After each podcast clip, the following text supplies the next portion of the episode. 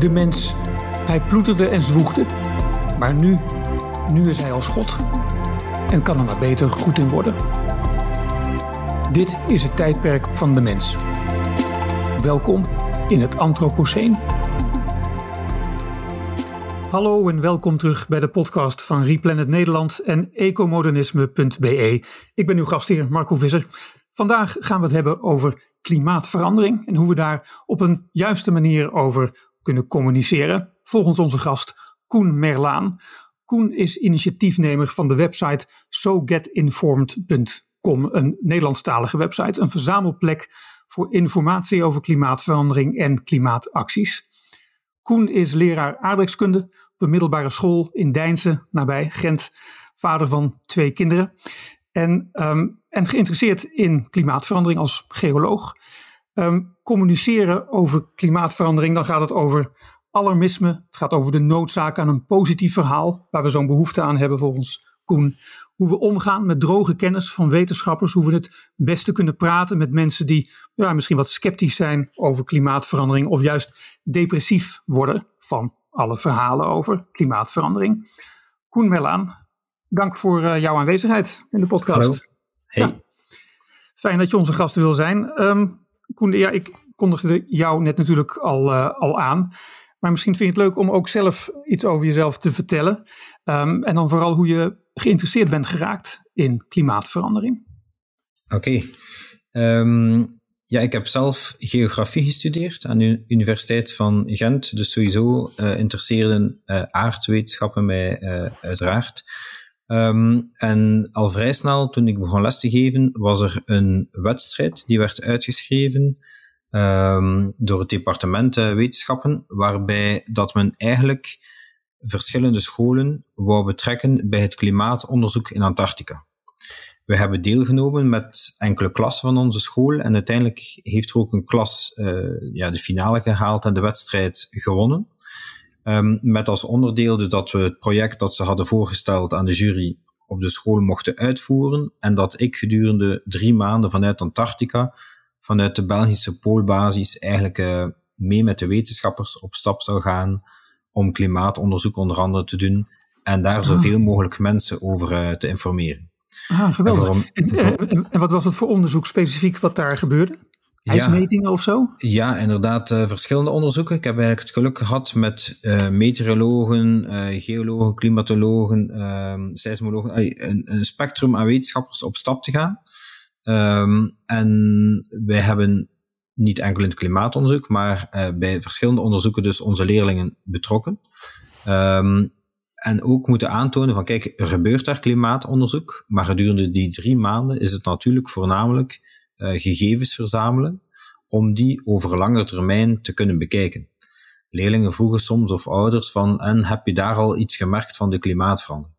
Mm uh, mocht ik daar jaarlijks teruggaan gedurende 20, 30 jaar, zou ik daar sneller een antwoord op kunnen geven dan nu zomaar te zeggen na drie maanden dit of dat. Um, wat ik daar wel gemerkt heb, is dat wetenschappers, we spreken nu al over bijna tien jaar terug, uh, daar heel hard met het onderzoek bezig waren, ons dat voorstelden, s'avonds in de poolbasis met wat ze bezig waren. En toen al heel erg duidelijk aangaven in welke richting dat de grafieken uitgingen. Op vlak van temperatuur, op vlak van um, afsmelten van, van bepaalde gletsjerdelen daar. Um, en eigenlijk toen al mee aan de alarmbel uh, trokken. Dus daar zijn mijn ogen enerzijds in het continent zelf, maar vooral ook bij de kennis die ik sindsdien ook en met die wetenschappers blijf delen, um, ja, is, heeft dat een, toch een grote impact op mij gehad. Mm -hmm. Ja, ja. En was dat ook misschien het moment waarop je dacht, goh, daar, daar wil ik meer over weten, daar, daar moet ik meer over, over vertellen? Ja, ons project toen heette het AHA-project, omdat we dus net bij zoveel mogelijk mensen een AHA-ervaring wouden teweegbrengen van, ah, zo zit het met onze aarde, wat er nu aan het gebeuren is, is niet gewoon, is niet natuurlijk. Gaat blijkbaar heel erg snel zo eigenlijk basiszaken van oorzaken, gevolgen en oplossingen uh, bij een breed publiek uh, kenbaar maken. En te tonen hmm. dat net door in Antarctica um, op onderzoek te gaan, ja, aan de andere kant van de wereld, dat we daar heel veel te weten komen, bijvoorbeeld over het klimaat in het verleden. Antarctica is ons klimaatarchief. Als we daar ijsboringen doen, kunnen wij gemakkelijk tot 800.000 jaar en verder teruggaan in de tijd. Maar heel veel mensen zijn er gewoonweg niet van op de hoogte. Mm dus dit is, is, is verrijkend als je dat dan kan delen met uh, een breder publiek. En dat was mhm. ook de opzet van de International Polar Foundation. En hebben ze mij zogenaamd uh, als poolambassadeur uh, een beetje omgedoopt. Ja. om die polen wat meer kenbaar te maken. Ja, ja. En, wanneer kwam het moment dat je die website hebt gelanceerd, sogetinformed.com? Ja, het uh, AHA-project heeft bij ons op school en verder buiten veel in gang gezet. Um, maar ja, leerlingen studeren af, hè, gaan naar het hoger onderwijs en zo. Uh, dus er komt een nieuwe generatie leerlingen die minder op de hoogte is van wat we daar allemaal mee hadden uh, uitgesproken met dat project. Um, en ik vond dat de interesse of de actualiteit rond die klimaatverandering afnam en mijn ongerustheid nam toe. Hè. Uh, en ik dacht, wat en hoe gaan we toch rond een kentering komen om, om iets in gang te zetten? Want niets doen is, is niet uh, als een de juiste weg om uh, in te slaan. En ik moet zeggen um, dat het die jongerenprotesten bij ons in Brussel, ik weet niet in welke mate in Nederland ook, maar bij ons in Brussel heeft dat toch heel wat uh, teweeggebracht. Dus in navolging van uh, de, de schoolstrike van Greta Thunberg is hier ook opgepikt geweest en heeft uh, op sommige donderdagen tot 35.000 leerlingen en meer op de been gebracht. Ja, zeker. En dat was echt een, een enorm momentum, waarbij ik wist van wat er ook gaat zijn om die klimaatopwarming en die problematiek meer kenbaar te maken. Als het in de stroomverstelling gaat komen, gaat er daar heel veel uh, rond te doen zijn. Heel veel mm -hmm. voorstanders, tegenstanders en noem maar op. Maar zo'n moment heb je wel nodig om in een soort van stroomversnelling mee te komen. En wat er mij toen enorm opviel, is dat er um, heel veel verwezen werd van, ja, waarom gaan die jongeren dan net op een donderdag voormiddag naar Brussel? Waarom skippen ze daar de lessen voor? Waarom kunnen ze dat niet op een zaterdag namiddag doen? Dus het ging eerder over het, het afkeurende uh, aspect van, van dat spijbelen, zo gezegd. Mm -hmm. hè? Ja. Dan wel over de roep en de, de, ja, de roep van de jongeren en de vraag van de jongeren van kijk, uh, laat ons mee in actie schieten, want wat wij hier uh, voor ons hebben, dat, dat stelt ons niet gerust. Mm -hmm. En ik begrijp dat. Sommige mensen hadden daar zeker terechte opmerkingen over, van maar die waren ook vaak gestoeld op uh, misverstanden en te weinig kennis van die klimaatproblematiek. Als zijnde van, ja, maar in mijn tijd is het ook al warm geweest en we hebben nog een warme zomer gehad in de jaren zeventig. Mm -hmm. Uh, en, en dat ze is net gewoon uh, wat beter de wetenschappen volgen en, en dan er zelf iets aan doen binnen vijf jaar. Um, zonder eigenlijk ja, echt terdege op de hoogte te zijn van de oorzaken, de gevolgen en de oplossing. Ook mm -hmm. binnen de leraarskamer hè, hoor ja, ik ja. Uh, dergelijke mythes echt mee rondgaan. Mm -hmm. ja. En van daaruit dacht ik van, uh, laat ons ervoor zorgen dat dit echt tot de kern gaat, dat het gaat over uh, wat is de roep en de vrees van jongeren.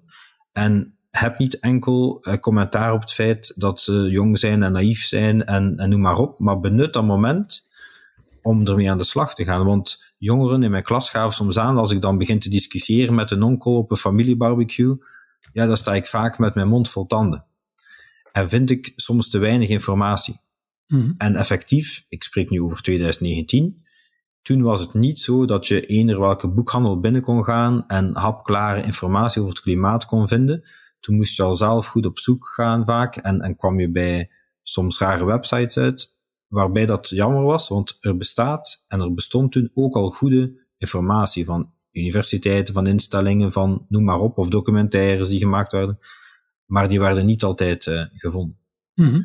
Dus om die en... jongeren dan steun te geven in zo'n uh, discussies, um, of om die ouderen, want het zijn niet enkel jongere versies ouder, maar als die wat meer wouden te weten komen bijvoorbeeld, dat die toch een bron hadden waar ze bijvoorbeeld wisten van ah, oké, okay, de impact van vlees, is, de, is, is dat groot of, of, of klein? Mm -hmm. Ja.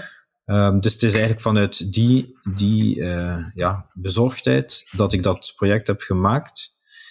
Uh, en een tweede reden uh, was, maar die komt misschien later nog aan bod, um, dat we te weinig focussen op oplossingen. Dus wou ik ook een soort platform creëren waar oplossingen, klimaatoplossingen kunnen opgedeeld worden. Maar daar kunnen we het misschien nog over hebben. Ja, zeker. Ja, ja. En je hebt het over mensen die, die, die uh, klimaatverandering een beetje afdoen als iets van alle tijden. Hè? Ik vraag me wel eens af, ja, willen die mensen eigenlijk wel geïnformeerd worden over klimaatverandering? Of lopen zij met net zo'n boog om jouw website heen, hoe toegankelijk uh, en informatief je het ook maakt? Ja, daar ben ik mij zeker van bewust. Dat je sommige mensen die helemaal niet willen geïnformeerd worden of heel hard vasthouden aan hun standpunt, uh, die website niet zullen bezoeken of, of, of uh, ja, met andere grafieken. Ja, er zijn genoeg mm -hmm. mensen op Twitter die dagelijks uh, hemel en aarde verzetten om, om aan te ja. tonen dat die klimaatopwarming niet bezig is.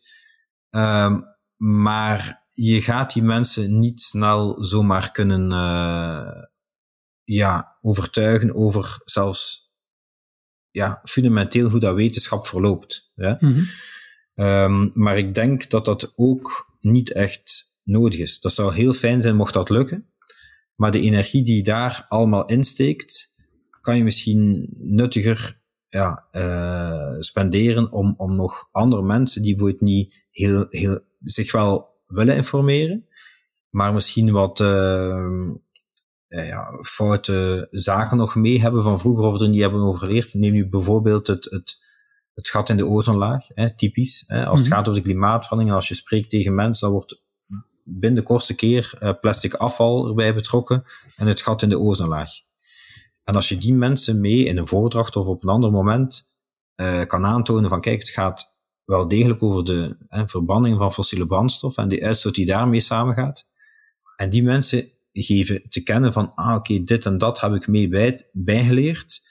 Ja, dan ga je verder, dan heb je een impact. Mm -hmm. ja, um, ja. Want eindeloos uh, mensen proberen overtuigen die dag in dag uit het, het moeite doen om het tegendeel aan te tonen, dat ja. dat is bijna een sport voor hen geworden. En gelukkig zijn, er, uh, zijn ze met minder en minder, uiteraard. Um, en is er een, een duidelijke evolutie in, in, in de kennis ook over klimaatopwarming. Plus de bezorgdheid neemt ook toe. Ja. Zien we in de, in de kranten en op televisie en allerlei journaal-items niet al voldoende informatie over klimaatverandering, denk je? Um, meer dan vroeger, uiteraard. Maar in kranten en tv-journaals en zo is het fragmentarisch. Namelijk, uh, ja, wat er die dag gebeurt. Hè? Uh, een, een, een overstroming daar, een, een, een hitterecord daar. Maar um, ik merk, wanneer ik bijvoorbeeld een voordracht geef ergens, dat door het op te splitsen in oorzaken, gevolgen en oplossingen, en daar één, ja, anderhalf uur over te spreken bijvoorbeeld, dat voor die mensen, ze geven het aan dat het wel fijn is, dat is alle uh, zaken een beetje samen worden gebracht. En alle kleine fragmentarische delen die ze vaak zien, dat dat ooit wat wordt samengebracht. In, ja, in mijn ja, voordracht. Dat kan, ik, ja. dat kan ik wel volgen, denk ik. Ik denk Ja. dat klimaatverandering vooral iets van een lange termijn is. Dus het nieuws, dat is natuurlijk een, een incident dat op een dag. Gebeurt en dat de wereld schokt, zoals een, een overstroming. Op dat moment is nog niet helemaal vast te stellen dat die overstroming is veroorzaakt door klimaatverandering, stel ik me zo voor. Ja. Dat is sowieso lastig aan te tonen, maar goed, Ja. in sommige gevallen gebeurt dat wel, misschien meer Mhm. met orkanen nog. Ja, maar of, tegen die tijd, wanneer dat, da- die link is gelegd, zijn we al zoveel verder dat iedereen die natuurramp al lang weer vergeten is. ja, of En, wordt en op die manier ja, komt klimaatverandering nooit echt in het nieuws. Ja, of wordt de natuurramp boeit nog te weinig geduid als je boeit aangeeft van kijk, bij 1 graad Celsius stijging van de atmosfeer, wat nu al mee het geval is, kan de atmosfeer 7% meer waterdamp hè, eh, opnemen. Dus dat heeft een dubbel effect, dat het langer droog blijft, maar ook dat als het regent, dat er meer regen mee kan uit de lucht vallen. En als je zo zaken aan mensen meegeeft, zelfs in een nieuwsfeit, dan denk ik dat dat, dat ook zinvol zou zijn. Dus niet Mhm. enkel een melding geven van wat er gebeurt, maar ook al heb je een bepaalde onzekerheid, en die moet je zeker delen ook, ook aangeven welke mechanismen er zouden kunnen achter zitten. Ja. En die zaken kom je eerder in, in duidingsprogramma's tegen. En natuurlijk, mensen die eh, ja, vaak al goed geïnformeerd zijn, raken nog beter geïnformeerd, maar het is die eerste stap die vaak nog nodig is. Ja, ja. Bijvoorbeeld het, het, het uitleggen van fossiele brandstoffen. Ik dacht dat dat eigenlijk niet meer nodig was, maar eigenlijk de, de terugblik naar waar Europa lag 300 miljoen jaar geleden, ter hoogte van de Evenaar, en dat dat mede aanleiding was Mhm. tot eh, de steenkool die we vandaag hebben, die pakketten Ja. in Europa. Dat vinden mensen boeiend, maar sommige mensen hebben dat niet of, of amper vroeger over geleerd. Dus het is eigenlijk ook belangrijk om niet altijd, eh, denk ik, eh, verwijtend naar een bepaalde groep mensen te kijken. Want ehm, toen ik op de schoolbank zat, en dat is ook nog geen 50 jaar geleden, ehm, kwamen die dingen simpelweg niet in de, in de schoolboeken aan bod. Mhm. Dus je leidt eigenlijk een nieuwe generatie op. Hè. Eh,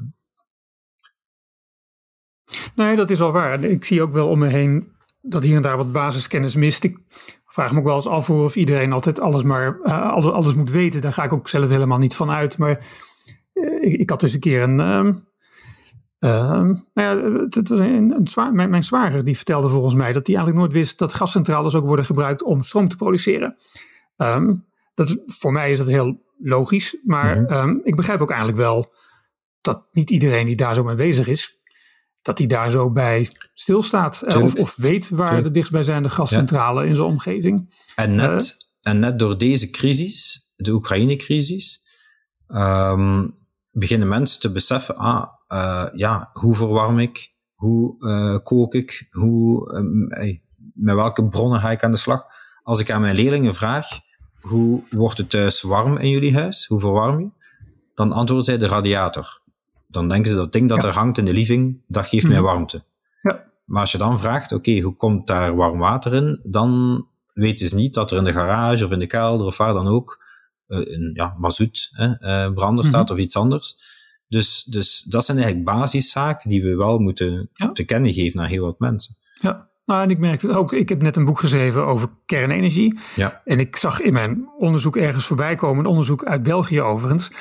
Dat, en nou ben ik het precieze getal natuurlijk weer kwijt, maar het was een meerderheid van de mensen die niet wist dat er bij de productie van kernenergie uit de kerncentrale geen CO2-uitstoot Ja. is. Ja. Ja, jeetje, dat is toch wel dat is een Ja. lacune. Ik, ik ga er dan zelf al helemaal vanuit, wanneer ik over kernenergie schrijf, dat dit de basiskennis is. Maar dan blijkt dat je dat toch nog even wel ergens moet melden. Ja, wel, en daardoor gaan mensen ook eh, anders oordelen of anders handelen. Door, door het ja, gebrek aan die, aan die kennis Mhm. eigenlijk. Ja, ja. Dus ik, ik, ik pretendeer zeker niet ja, alle waarheid in huis te hebben. Het is voor mij, ik, ik wou dat ik liever niets moest doen, voor alle duidelijkheid.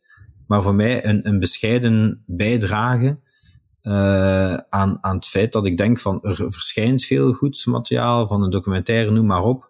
En die gaat vaak snel weg in een of andere Facebook-post en, en dan horen we er nooit meer van. Ehm, en dan probeer ik die zaken een, een beetje te bundelen in de mate van eh, het mogelijke Ja. en het haalbare. Ja. En kunnen we jou op jouw website verwachten dat je een woord als klimaatcrisis bijvoorbeeld gebruikt? Of probeer jij neutraler te formuleren? Of vind je klimaatcrisis een neutrale term voor waar we nu eh, in zitten? Ja, ik denk als je je goed informeert, ehm, dat je, ja, het hangt vanaf hoe je het woord crisis invult, maar dat je zeker over een crisis mag spreken. We mogen ook niet ehm, valse beloftes of, of mensen proberen eh, ja, milder te informeren dan dat eh, nodig is. In het opzicht dat mensen denken van, ja, als we, als we ja, echt alarmistisch zijn of zo, dan gaan mensen misschien afhaken. Uh, maar het is, ja, ik vind daarin dat eerder de klimaatwetenschap is alarmistisch en niet de klimaatwetenschappers. Um, en, en dat is belangrijk, maar ook dat net door u zorgen te maken, net door ongerust te zijn, die ongerustheid en die, die vrees moet je ombuigen in actie. wij zijn heel ongerust geweest over het gat in de ozonlaag. We hebben daar veel onderzoek naar gedaan. En vanuit die ongerustheid hebben we gezegd van, Ola, dit kunnen we enkel aanpakken als we onze krachten bundelen over verschillende landen heen met duidelijke afspraken en iedereen moet er zich aan houden. En dat is een mooi voorbeeld om te tonen dat er niets fout is met u zorgen te maken en ongerust te zijn. Mhm. Ja. En als je de, de situatie zou, zou, zou milder voorstellen dan ze in werkelijkheid is, dan doe je de waarheid ook uh, oneer aan. Ja, nou, dat is een goed punt hoor. En ik ben zelf overigens altijd huiverig hoor om het woord alarmisme te gebruiken. Want het wordt vooral gebruikt door mensen die zelf relativeren en vinden dat anderen overdrijven. En dan wordt dat alarmisme genoemd. Maar het is natuurlijk een, een dun lijntje uiteindelijk. Waar Tuurlijk. En een deel van uh, de alarmisme wou ik bewust opvangen in, de, in, de, in het project en in de naam van het project. En eigenlijk heet het project Oceans Are Rising, So Get Informed. En wij brengen op twee meter hoogte een rode lijn aan. En die stellen we eigenlijk voor als een, een stijgende zeespiegel. Hè, plus twee meter. En we doen dan verschillende redenen, omdat dat natuurlijk een lijn is die opvalt, die u even doet nadenken. En ik vind dat een heel krachtig signaal om bijvoorbeeld gewoon met een, met een krijtje of met een plakband dat op een muur aan de school aan te brengen en met de leerlingen in gesprek te gaan. Kijk, de zeespiegel, wanneer zou die globaal gezien twee meter gestegen zijn? Of gaat die twee meter stijgen? En dat is een aanzet om eigenlijk te tonen van, kijk, sommige antwoorden daar de gekste antwoorden op. Hè? 10 jaar, 20 jaar. Uh, en dan denk je, als dit binnen 10 jaar het geval zou zijn, zouden we hè, pakken mm -hmm. rustig zijn. Maar de essentie van die denkoefening die je dan moet doen, is eigenlijk, vind ik, aantonen dat de mate van de zeespiegelstijging hebben we enorm zelf in de hand. En de mate van dus de gevolgen van de klimaatverandering hebben we enorm nog zelf in de hand, omdat we weten waar dat we moeten op inzetten. Eén. En ten tweede, het idee erachter is ook van, kijk, oceans are rising. Oei, we hebben een probleem. Bosbranden, noem maar op, andere gevolgen van de klimaatverandering. Als je een probleem hebt met uw lief, in uw gezin, in uw sportclub, kijk dan eerst wat zijn de oorzaken van het probleem. En die moeten we aanpakken om dat probleem te verhelpen. En het is dat idee dat erachter zit, um, die rode lijn wil daar aandacht op vestigen. En wil mm -hmm. dat alarmisme eigenlijk een beetje um, opvangen en aantonen van kijk, als we helemaal niets doen, ja, dan gaan we die piste op. Als we mm -hmm. actie ondernemen, gaan we die piste op. En als we eerlijk zijn, dan weten we dat we al veel te weinig actie aan het ondernemen zijn. Ja. En begrijpen ook waarom sommige mensen uh, in paniek slaan en, en acties ondernemen die, die minder uh, vredelievend zijn of, of uh, ja, meer chockerend zijn, om het zo te zeggen. En, en die rode krijtlijn hè, op, op, op gebouwen ja. of, een, of een lijn van, van tape, um, ja. Die volgens mij is die op meerdere gebouwen en ja. schoolgebouwen, maar ook andere gebouwen. Ja. En is het dan zo dat, dat jij daar zo'n gesprek over ja, leidt, zeg maar, met, met, ja. met anderen, met, met scholieren? Moet ik me dat ja. zo voorstellen? Soms gebeurt het als ze me op een school uitnodigen, dat ik er graag op inga, ja, dat ik dat zeker doe. Uh, maar ik wou dat de kracht van het project was dat mensen wisten van, uh, ah, dat is een website waar ik, als ik zelf een um, klimaatoplossing heb, dan kan ik die op die website uh, toevoegen. Ja. Bijvoorbeeld, uh, er is een uh, scoutsvereniging bij ons, een jeugdvereniging, en die heeft zijn um, lokale, die hebben die volledig klimaatneutraal gebouwd. Ze hebben daar foto's van getrokken en ze hebben dat toegevoegd op de website. En dat is mooi. Ik zit er zelf voor niets tussen. Ze hebben die foto's zelf toegevoegd. En dan weet ik wel, ah, de volgende keer als ik een vraag krijg over van, ah, wat moeten we met onze oude voetbalkantine doen? dat ik een voorbeeld van toon, kan tonen mm -hmm. van kijk naar die scouts, ja. uh, die, die hebben het zo uh, mee ja. aangepakt. Ja, nee, dat is ontzettend leuk hoor, uh, hoe je dat hebt gedaan. ik herinner me ook iets van een nou ja, vegetarische optie hè, in de kantine. Ja.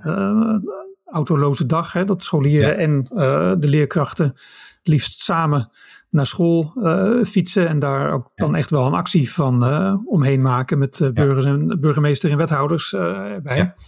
Ja, nee, dat, dat is heel leuk. Wat je net opsomt zijn, zijn dan weer acties van onze klimaatraad op onze school, onze klimaat- en milieuraad. En daarin vind ik belangrijk om te tonen en zelf in te zetten op oplossingen. Want zo'n themadag is, is Car Free Day, hè, autoloze zondag is dat dan, en de week nadien doen wij dat op ons school. Uh, dat is, lijkt maar een themadag, maar wij koppelen daar dan een infomoment aan of een voordracht of iets anders. Dus die themadag die mag sensationeel zijn, maar het moet meer dan dat zijn. Bijvoorbeeld het laatste project dat we gedaan hebben is een buitenklas ingericht, uh, een stuk onthard, uh, getoond dat waterinfiltratie belangrijk is, dat bomen verkoeling geven. En eigenlijk is dat maar een klein stukje van onze schoolcampus, maar dat is wel een symbolische actie om te tonen van kijk, hier willen wij nog veel harder op inzetten willen wij aangeven dat het hitte-eilandeffect, waarin steden nog warmer zijn dan in de omliggende gebieden, dat, dat we daar een antwoord op moeten bieden. En, en zo dingen, uh, daar kan je leerlingen bij betrekken, want die hebben de handen uit de mouwen gestoken, die hebben enkele woensdagen namiddagen op een vrije namiddag dus, uh, mee die, die tuin zitten inrichten en zo. En, en dat zijn in mijn ogen wel hopelijk motiverende projecten. -hmm. Ja. En, en, toch ben ik toch benieuwd hoe die gesprekken dan gaan. Als jij praat met, met leerlingen, je bent zelf vader, maar jouw kinderen zijn nog wat aan de jonge kant om, met, om over klimaatverandering te praten. Maar je hebt veel ervaring over hoe je met, met tieners en pubers ja. over klimaatverandering praat. Hoe, hoe doe je dat en, en hoe, hoe vind je dan de juiste balans tussen en informeren dat er toch echt wel een probleem is waar iets aan moet gebeuren en mm-hmm. waar voor hun eigen acties in hun eigen leven hoe, hoe nuttig en, en, en, en lief dat ook allemaal is, ja. Dat dat niet voldoende zal zijn en dat er waarschijnlijk meer nodig is. Dus hoe, hoe vind je zo'n balans dat je, dat je ze ook niet allemaal depressief naar huis uh, stuurt op nee, goed moment? Nee, en dat is een, een moeilijk evenwicht. Maar um, daarin heb ik gemerkt dat uh, leerlingen heel vaak ja, via sociale media krijgen ze via, bijvoorbeeld via Instagram um, vaak foto's binnen van bosbranden en andere zaken, omdat dat ook gemakkelijke zaken zijn om te delen. Um, ja, uh, de bosbranden in, in Australië bijvoorbeeld, daar zag je de koalas aan de bomen bij wijze van spreken levend verbranden. En, en net zo zaken, ja, die, die komen tot bij de leerlingen terecht via korte filmpjes en, en, en andere uh, sociale media. Uh, dus ik denk dat ze qua gevolgen uh, en, en doembeelden wel al een heel groot deel hebben. Hè? Uh, dat, dat tot bij hen terechtkomt. Dus ik denk dat wij uh, daar ons bewust van moeten zijn, dat dat ook een, bepaalde apathie hè, kan uh, opleveren. Eén. en ten tweede moet ons ook bewust zijn in welk tijdskader die leerlingen leven.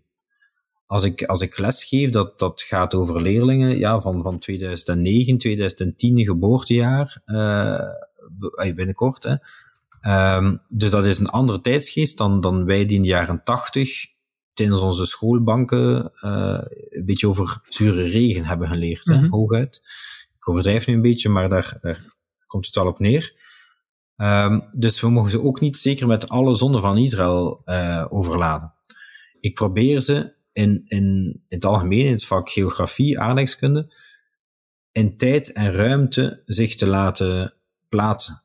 En dat is heel belangrijk dat we dat als volwassenen, ik bedoel daarmee, hè, uh, uh, jij en ik bijvoorbeeld, ook zo naar leerlingen kijken. Leerlingen, 9-11, voor hen is dat geschiedenis. Hè? Of dat dat nu in 1990 was, of in wanneer dan ook, dat, dat maakt hen, hen niet uit. Het is van voor hun geboorte, dus dat is heel abstract. Ik denk dat we meer met hen in het nu moeten leven. En dus bij gevolg ook uh, snel tot die oplossingen moeten komen. Maar misschien, Koen, begrijp ik het niet helemaal. Ja. Hoe, hoe, hoe, doe je dat, hoe, hoe doe je dit praktisch? Praktisch deel ik de les op in oorzaken, gevolgen en oplossingen. En uh, zorg ik dat eigenlijk bij oorzaken sta ik vrij lang stil, omdat ik denk als je de oorzaken goed benoemt, bijvoorbeeld de veeteelt is een oorzaak, ja. Bij het luik van oorzaken ben je ook al um, over oplossingen aan het spreken. Want als leerlingen weten van, ah oké, het gaat uh, over het feit dat de veeteelt een grote impact heeft, dus daar kan ik hopelijk zelf al uit concluderen dat minder veeteelt uh, de uitstoot mee zal verlagen. Maar dan kan je bij gevolgen, Dus zoals ik zei, zijn ze er vaak al wel meer van op de hoogte. Ehm, even ook stilstaan. Maar bij oplossingen moet je voldoende wervende, uh, inspirerende voorbeelden geven. En dan is het fijn om te kunnen refereren naar het verblijf uh, in de Belgische poolbasis, bijvoorbeeld, die gekend is om zijn zero-emissie karakter. En als je hen daarin letterlijk meeneemt, ik heb daar filmpjes in gemaakt, als je daarmee rondwandelt, als je toont hoe die basis via zonnepanelen en uh, windturbines en slim energienet van batterijen en, slim uh, gebruik van energie, hoe dat die basis werkt, dan raken ze ook wel wat geïnspireerd in het feit dat hun huis later bijvoorbeeld ook een, een passief huis of passieve woning zou kunnen zijn. Die, die, die, die energiezuinig is, bedoel je? Passief huis? Ja, ja. Mhm. correct, correct. En als ze dan zien dat, dat het daar aangenaam leven is, in die, zelfs in die poolbasis aan de andere kant van de wereld, zonder een uitstoot van fossiele brandstoffen, dan weten ze ook dat we niet terug moeten naar paard en kar, of dat we niet terug in, in, in boomhutten moeten gaan leven, bij wijze van spreken. Um, en ik denk dat we dat verhaal uh, zeker, zeker ook uh, moeten brengen. Ja.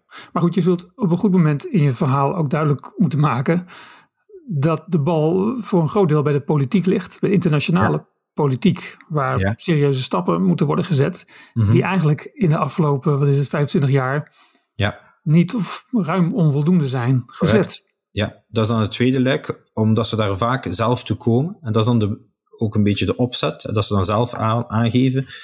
Ja, gaat het enkel om mijn eigen handelen, of gaat het om het collectief handelen, om, of, over de burgers in die we moeten geven? Uh, en dan denk ik dat je dat politiek luik zeker moet benoemen. En ook moet aangeven dat internationale politiek is uiteraard nationale politiek. Hè, want je stuurt mensen bijvoorbeeld naar hè, een klimaatop hè, van je eigen land. Uh, en dat je eigenlijk moet hopen en rekenen dat politieke leiders voldoende op de hoogte zijn van de situatie. Dat ze de urgentie inschatten en ook de urgentie inschatten om te handelen. En ik denk dat wij politieke leiders um, het vertrouwen en het krediet moeten geven om dat ook te doen. En dat dat eigenlijk over alle partijen heen moet gebeuren. Want er, het gebeurt nog te vaak dat, dat klimaat of die thema's tot één partij hè, uh, hmm. wordt toegeëigend, wat eigenlijk niet slim is. Hè, want, want dan ja, als, als het niet goed vordert op, zo, op dat thema, kan je zeggen, kijk, ah, het is die partij die het niet goed doet. Mm -hmm. Buiten dat je eigenlijk moet maken dat het van alle partijen wordt. En dat je dan eigenlijk wel nog kan kiezen van, ah, die partij denkt het eerder zo aan te pakken, die partij denkt het eerder daar op de focus te leggen. En dat, dat je is daarin... toch wel zo, Koen? Ja, alle partijen hebben toch wel een, een paragraaf in hun verkiezingsprogramma over, over klimaat en milieu. Ja, maar nog niet zo lang. Je zou ervan schrikken dat dat uh, nog niet zo lang is. Um, en je, het zou ook um, meer ja, bindend moeten zijn, bij wijze van spreken. Dat je. Dat je um, ik vond het nu frappant op de uh, klimaatop in Egypte, hè, die net is afgelopen, mm -hmm. dat er amper gesproken is over het koolstofbudget bijvoorbeeld. Een budget waarvan we weten van ah, nog zoveel koolstof mag in de atmosfeer uitgestoten worden of we hebben die of die grens voorbij. En we kennen dat budget. En je zou kunnen zeggen, letterlijk, van hoe gaat dit nu mee verdeeld worden? Maar daar ja, is een grote vrees gelijk om over te spreken. Ja. Omdat dat dan plots heel concreet wordt. Hè? Dan wordt het heel uh, zichtbaar. Heel, uh... mm -hmm. Want dat is ook een interessante term om aan de leerlingen mee te geven. En te zeggen, stel je gaat naar een vierdaags uh, rockfestival en je krijgt 50 euro mee om vier dagen te overleven. Met eten en drinken weten zij ook, ja, dat zal hè, weinig zijn op zo'n mm -hmm. heel duur festival. Hoe ga ik daarmee omgaan en zo. Dus het woord budget, daar kunnen zij zich wel iets bij voorstellen. Mm -hmm. ja. Um, ja. Dus ik denk dat we uh, mooie metaforen en, en, en, animaties heb je daarvoor. Uh, dus dat is wel zeker mee bruikbaar. Mm -hmm. ja. En dat klopt dat zowel persoonlijk als politiek, als uh, bedrijven, als, als consumenten, noem maar op, die zijn allemaal mee in, in, in ja, betrokken hè, bij die klimaatimpact. En dat maakt het voor sommige leerlingen wat te groot of wat te, te uitzichtloos. Dus dat, mm -hmm. daar kan ik zeker in komen. Zie jij ook wel om je heen wat mensen nu een eh, klimaatdepressie noemen? Mensen die depressief worden van nieuws, nieuwsberichten over klimaatverandering. En uh, ja, je, het las dat je met je klimaatdepressie bij de psycholoog kunt uh, aankloppen. Is het iets wat jij ziet, misschien bij jouw leerlingen, of wat je wel om je heen ziet in, in een vriendenkring bijvoorbeeld? Ja, het wordt al sinds meer, um, hoe moet ik het zeggen, uh, meer over gesproken. Uh, bijvoorbeeld na zo'n klimaatop in Egypte. Komt men dan vaak zeggen van, ah, het is om zeep, het heeft weinig zin, mm -hmm. zie je wel, ja. dweilen met de kraan open. Um, dus dat klopt, ja. Um, maar die leidt nog niet altijd voldoende tot het antwoord om daar dan actie op te bieden. Omdat ik ook het gevoel heb dat mensen nog altijd zo het gevoel hebben van ik ben maar één regendruppeltje in een grote regenbui. Hè? Dus enerzijds wat ik doe heeft niet zo'n grote impact. Mm -hmm. uh, dus wat maakt mijn uh, vliegtuig ja. uh, of mijn vlucht uit als er zoveel zijn? Um, dus dat, dat is uh, ja, wel iets complex. En ik vind het jammer als ik onlangs een artikel las waarin dat iemand zei, um, ik denk Francesca van Tielen of zo, van de klimaatzaak.be daar, die zei van ja, het, uh, ik stop met voordrachten geven, want wie het nu niet meer, wie het nu nog niet weet, die gaat het nooit uh, willen horen hmm. of zo. Maar daar ga ik niet mee akkoord. Ik denk dat het nu nog allemaal maar moet beginnen. Uh, zowel op vlak van klimaatverandering, die is al bezig, dat moeten we duidelijk accentueren, maar ook om, om alles wat daar rond in gang moet komen, zowel uh, qua oplossingen, want dat is heel mooi om aan te tonen aan leerlingen, er gebeurt wel ook heel wat. Hè. Er, er uh, technologisch op vlak van energievoorzieningen, kijk naar wind, zonne-energie, noem maar op, die evoluties die, die zijn er wel degelijk. Hè. Daarom nog niet op voldoende schaalgrootte, maar, mm. maar industrie uh, blijft ook niet achter. Hè. Uh, er is een enorme um, verandering, mindset, enerzijds sinds die ja, betogingen. Hè, en, en, en dat men voelde van, oh, we kunnen er niet zomaar mee opzij schuiven. En anderzijds nu ja, verplicht, omwille van, van ja, het conflict tussen Rusland en Oekraïne, en, en dat het gewoon mm. een financiële kwestie wordt. Ja, ja. Maar toch, hè, um, als je nu leerlingen treft die, uh, die depressief worden over klimaatverandering specifiek, wat, wat, wat, wat vertel je hen dan?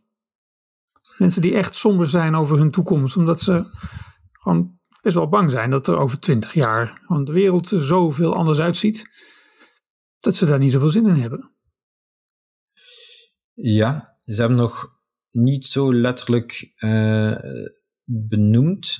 Ik denk dat dat eerder uh, dan mijn leeftijdsgenoten zijn, die jonge kinderen hebben en zo, of mm-hmm. plannen hebben om jonge kinderen te hebben, dan mijn 17, 18 jaren. Dat klinkt een beetje mm-hmm. raar, hè? maar zo ervaar ik het toch. Omdat zij misschien ook nog zo de, de impact of de grootheid nog niet, niet helemaal kunnen vatten. Ja, oké. Maar goed, laat het, laten ze wat ouder zijn, de, de, ja. de mensen met een klimaatdepressie. Wat zou je hen willen vertellen? Eh, ja, willen vertellen dat, uh, dat uh, actie ondernemen zeker zin heeft. En dat actie ondernemen uh, kan op verschillende vlakken, waar we het er juist al een beetje over gehad hebben. Mm-hmm. Um, en één um, punt daarin is zeker het gesprek niet uit de weg gaan. Niet op een familiefeest, niet op een, een of andere gelegenheid, omdat ik denk dat, dat we samen een soort allee, momenten moeten bereiken om te zeggen, oké, okay, van we zitten hier met een probleem, laten we daar nu samen werk van maken. En, en dat gevoel heb ik helaas nog, uh, nog te weinig. Mm-hmm. Um, maar ik probeer mensen ook wel een beetje gerust te stellen in, in hey, alles een beetje te kaderen in tijd en ruimte en, en ook aan te geven dat we hier bijvoorbeeld die mensen die dan vaak erg in paniek zijn, die denken letterlijk dat we binnen tien jaar hier onder water zullen staan. Hè? Um, en ik probeer dan ook aan te geven, bijvoorbeeld, dat de zeespiegelstijging zeker niet ons eerste acute grote probleem is. Dat is een probleem. Mm-hmm. Maar als je het dan hebt over hitte en, en, En de impact in steden daarvan, hitte is, is een soort van sluipmoordenaar, die heeft uh, die extremen, die, die hebben een grote impact op ons. Um, maar ik, ik probeer dan snel terug bij ja, voorbeelden van oplossingen uit te komen. Um, en ook aan te geven dat ze zelf op hun werk uh, ja, mee impact kunnen hebben in hun gezin. Um, zelf en naar buiten.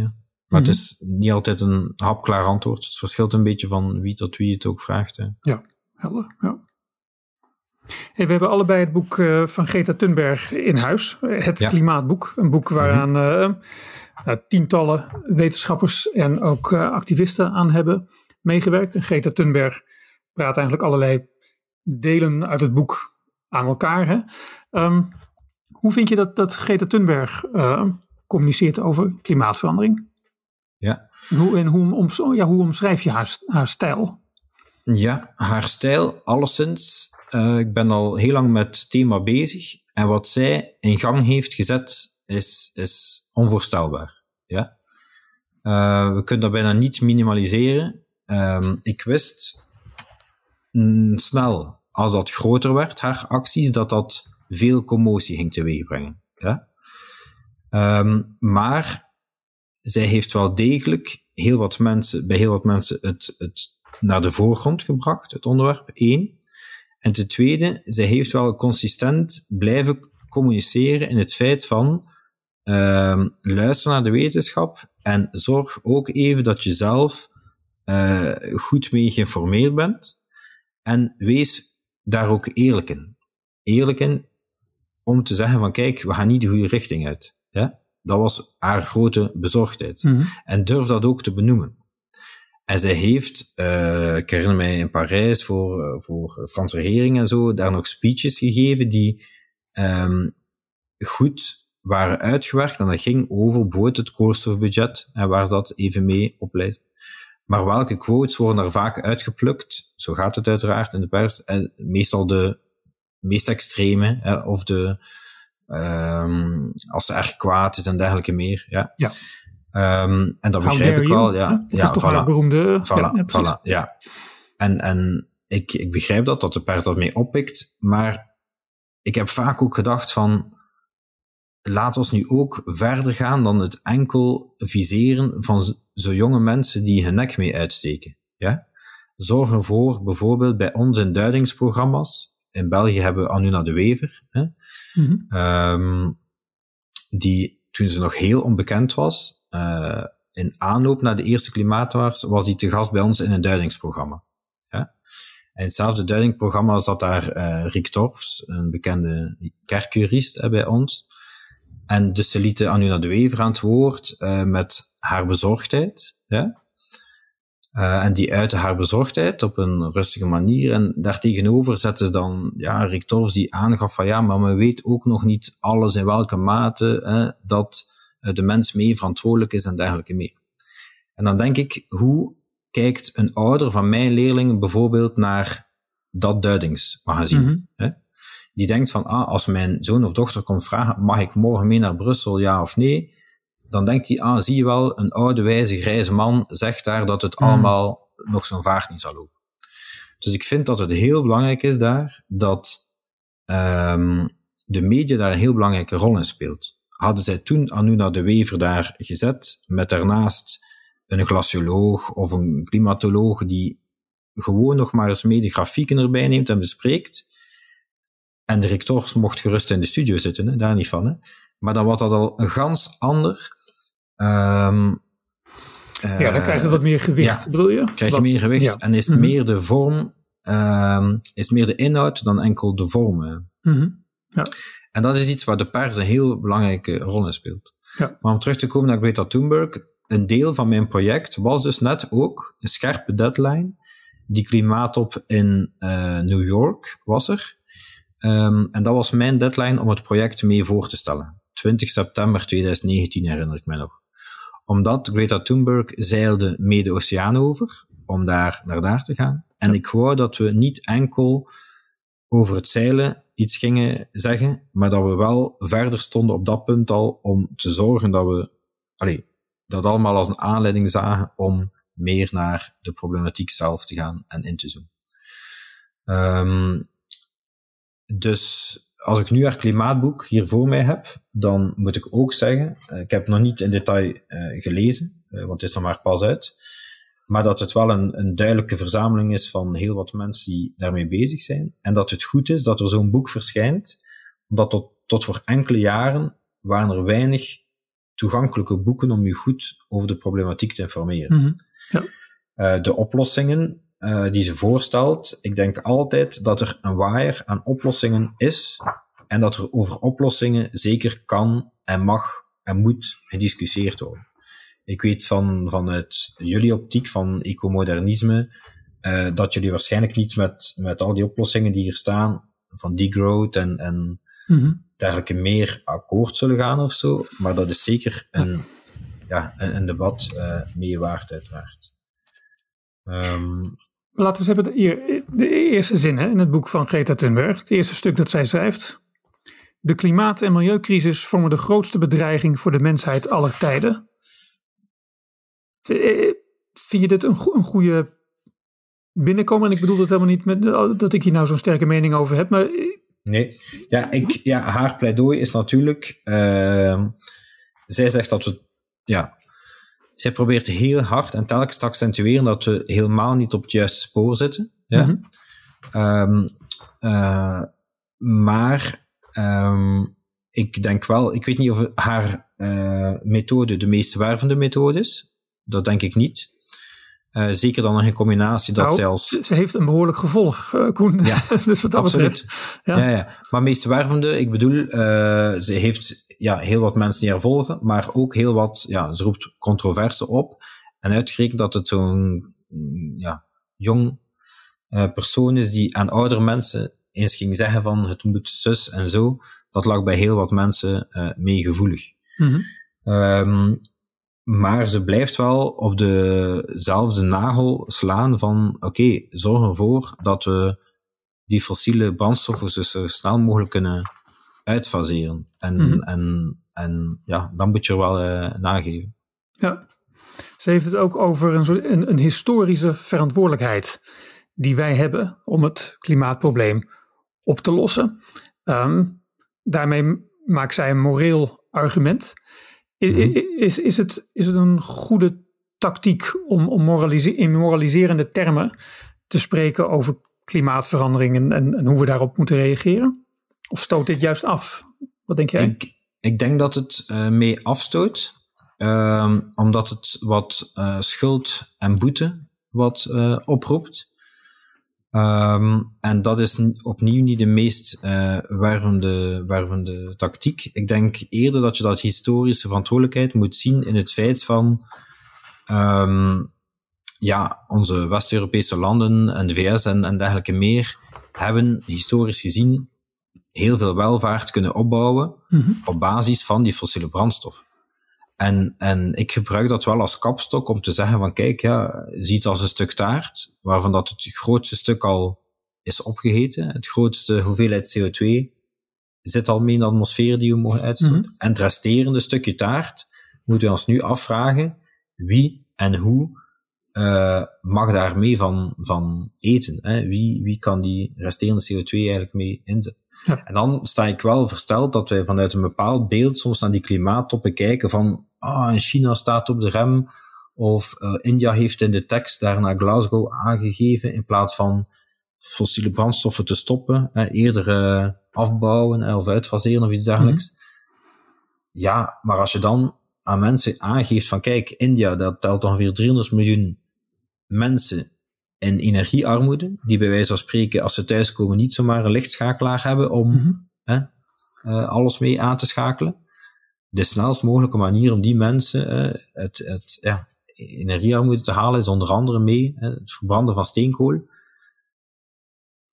Als je dat wat ruimer kadert, dan is het niet onbegrijpelijk dat India uh, dat ook wil doen. Hè. Um, dus, dus ja, het is een beetje dubbel dat, dat we moeten vanuit ons historische aspect eigenlijk zeggen, maar kijk, de welvaart die we daarmee aan te danken hebben, is geweldig. Daar moeten we dankbaar om zijn en moeten blij zijn. Maar het, het is samengegaan met een heel concrete CO2-uitstoot. En mm. laat ons nu ook eigenlijk het voortouw nemen in technieken en technologieën, noem maar op, die de CO2-uitstoot kunnen beperken en zorgen dat, dat die op grotere schaal opgeschaald worden, ingang vinden op uh, heel wat plaatsen. Ja, dat is een wat positievere wending hè, aan verantwoordelijkheidsgevoel. Ja. Ehm, waar mensen van nu ook misschien meer mee hebben dan hoe het 200 jaar geleden nu zo is gekomen dat wij uh, op dit deel van de wereld toevallig uh, ja. met kolen aan de gang uh, gingen en op andere plekken niet. Ja. ja. dat wij de verantwoordelijkheid hebben om schone technologieën verder te ontwikkelen en ja, andere en ons ook, landen en ons ook bewust zijn En ons ook bewust zijn van, ja, van de geschiedenis die we hebben. Hè? Want als ons gas nu niet meer van Rusland komt, en we zijn in allerijl gas in Egypte, in Ghana, noem maar op en zo, aan, aan, aan het halen, dan moet je ook de vraag stellen van, oké, in welke mate is het ethisch hè, om, om die landen daar uh, wel of niet bij te betrekken. Dus uh, ja. we hebben een heel belangrijke verantwoordelijkheid. Ja. Ja. Maar het probleem en, is... En, en, andere landen helpen bedoel ik dan niet mee dat je hen gaat vertellen wat ze moeten doen. Ja. Maar dat je uh, tegemoet komt ook aan hun, aan hun wensen. Mm -hmm. ja. Mm -hmm. Maar het probleem is, hoe, hoe langer we wachten, en daar volg ik haar wel in, is hoe, hoe in mijn ogen gaan we sowieso die CO2-uitstoot moeten afbouwen, zo snel mogelijk. Maar hoe langer je wacht, je hebt er zo'n mooie grafieken van die dat zo die integrale tonen, hoe drastischer dat de inspanningen dan gaan moeten zijn. En we hebben al lang gewacht en de gevolgen van de klimaatverandering stapelen zich verder mee op. En ik, mijn grote ongerustheid is dat, dat in de toekomst dat echt voor een reële instabiliteit gaat zorgen, ook politieke instabiliteit, omdat je hebt wel wat lef nodig om met bepaalde maatregelen ja, uh, af te komen. Ja, ja, zowel van energievoorziening als mm maar op.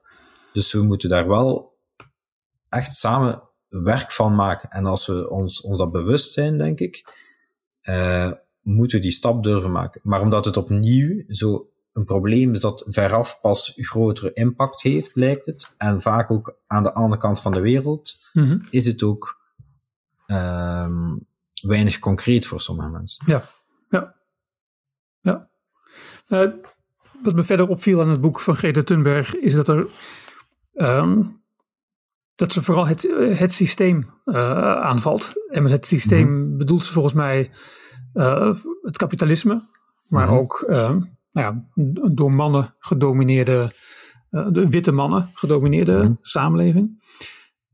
En ik denk wel eens door het ehm, zo groot te maken, wordt de oplossing niet per se eenvoudiger. Zeg maar, hoe, nee. hoe, hoe, raak de, de kritiek ook mag zijn, of je mag ook best kritisch over zijn over die analyse. Maar um, er zit nog wel wat vrijblijvendheid in zo'n analyse. Vind ik dat, dat het mhm. systeem moet veranderen. Er moet een systeemverandering komen. Daarmee krijgen we niet zomaar uh, heel veel energie op plekken waar uh, nog zoveel behoefte is aan, aan energie. Of krijgen we de energievoorziening ook niet, niet veel schoner uh, per se. Hoe kijk jij ja, er tegenaan door, door eigenlijk de, de analyse van klimaatverandering te koppelen ook aan een soort politieke ja. analyse? Ja, het gevaar is dat ja, er, gaan, er zijn zaken in verandering en dat er heel veel wagonnetjes worden aangehangen die niet zozeer met die klimaatverandering de essentie mee te maken hebben. En daar moeten we ons wel mee van bewust zijn. Ik begrijp dat er zeker uh, kritiek kan en mag zijn op elk systeem. Maar als je je afvraagt, ja, hoe kunnen we zo snel mogelijk bepaalde doelen bereiken, is dat door eerst, bij wijze van spreken, eerst volledige kapitalisme omver te werpen en dan mm -hmm. uh, verder aan de slag te gaan. Dan denk ik, misschien kan je van binnenuit in het huidige systeem ook al aantonen dat er heel wat uh, te winnen valt. Hè. Uh, wil dat zeggen dat je over niets ehm, feedback mag hebben? Natuurlijk, je mag aangeven, kijk van fast fashion heeft een heel erg grote hè, impact, bijvoorbeeld. Is het nodig dat we daar zo hard hè, uh, mee tekeer gaan om dan te zien dat er bijvoorbeeld heel wat kledingoverschotten ofwel hè, versnipperd worden of ergens in een stort in de Atacama-woestijn terechtkomen? Die uitwassen mag je zeker uh, mee aanhalen. En je mag ook aangeven van, kijk, van hoe zit het met groei? Bestaat oneindige groei? Um, ja, die, die, die zaken mag je zeker mee aanhalen. Maar uh, ik volg je wel in het feit dat als je alles heel erg groot maakt en er heel erg veel bij betrekt, dat het bijna nog meer uitzichtloos lijkt. Mm -hmm. ja, ja. Ik, ik, las een keer een interview met jou, Koen. en jij zei, klimaat moet, een, moet een positief verhaal worden. Wat bedoel je daar precies mee? Ja, een positief verhaal, um, omdat ik denk, om een beetje te antwoorden op je vorige vraag ook, als je dat wat in stukken kan opsplitsen, en je hebt het bijvoorbeeld over voedsel, je hebt het over wonen, je hebt het over uh, mobiliteit, ja, dat dat onderdelen zijn, en door dat zo op te splitsen, maak je het ook wat meer behapbaar. En kan je telkens aangeven, ah, ja, oké, als je een stad omvormt die uh, zich wapent tegen de hitte, die meer groen heeft, die veiliger is voor fietsers en voetgangers, die een algemeen uh, gezondheidsaspect bij mensen kan verhogen en ondertussen dus ook klimaatverandering mee aanpakt, dan kan je eigenlijk tonen van, ah ja, uh, we zetten op verschillende zaken in en we, we kunnen die klimaatverandering eigenlijk tackelen. Mhm. Door er een positief verhaal van te maken, bedoel ik ook van, oké, okay, laten we dit nu echt als een uitdaging zien die we ja, samen moeten aanpakken en tackelen. En dan um, met voorbeelden te komen. Bijvoorbeeld, kijk naar mobiliteit, dan wordt er vaak naar Kopenhagen verwezen. Hè? En dat zit in, in kleine details van, van taxis die een, die een fietsrek mee hebben, van mm -hmm. het licht dat op groen springt voor fietsers, um, bij regenweer en dergelijke mm -hmm. meer. Ja. Ja. En, en zo inspirerende uh, zaken kunnen mensen ook wel uh, motiveren, denk ik. Mm -hmm. ja. um, omdat ik gewoon denk, ja, als je met een probleem zit, eender waar, ja, pak het aan, hè, uh, ga, ermee, ga ermee aan de slag. En de verwijzing naar wat ik daar juist aangaf, ik geef het voorbeeld, als ik bij mijn oma in de winter naar het toilet ga, dan moet ik drie kleine kamertjes door, ijskoude kamertjes en, en, en vries ik vast op het toilet. Als, als ik mij verplaatste in de poolbasis in Antarctica, dan hadden alle ruimtes dezelfde temperatuur, aangename temperatuur, werd die ververst door uh, frisse lucht, uh, verse lucht die binnenkwam, uh, via goede isolatie, via, via een slim systeem. Ja, ik woon liever in zo'n huis dan in een huis van hm. mijn oma van 100 jaar terug. Hè. Dus, ja. ja. Koen Meerlaan van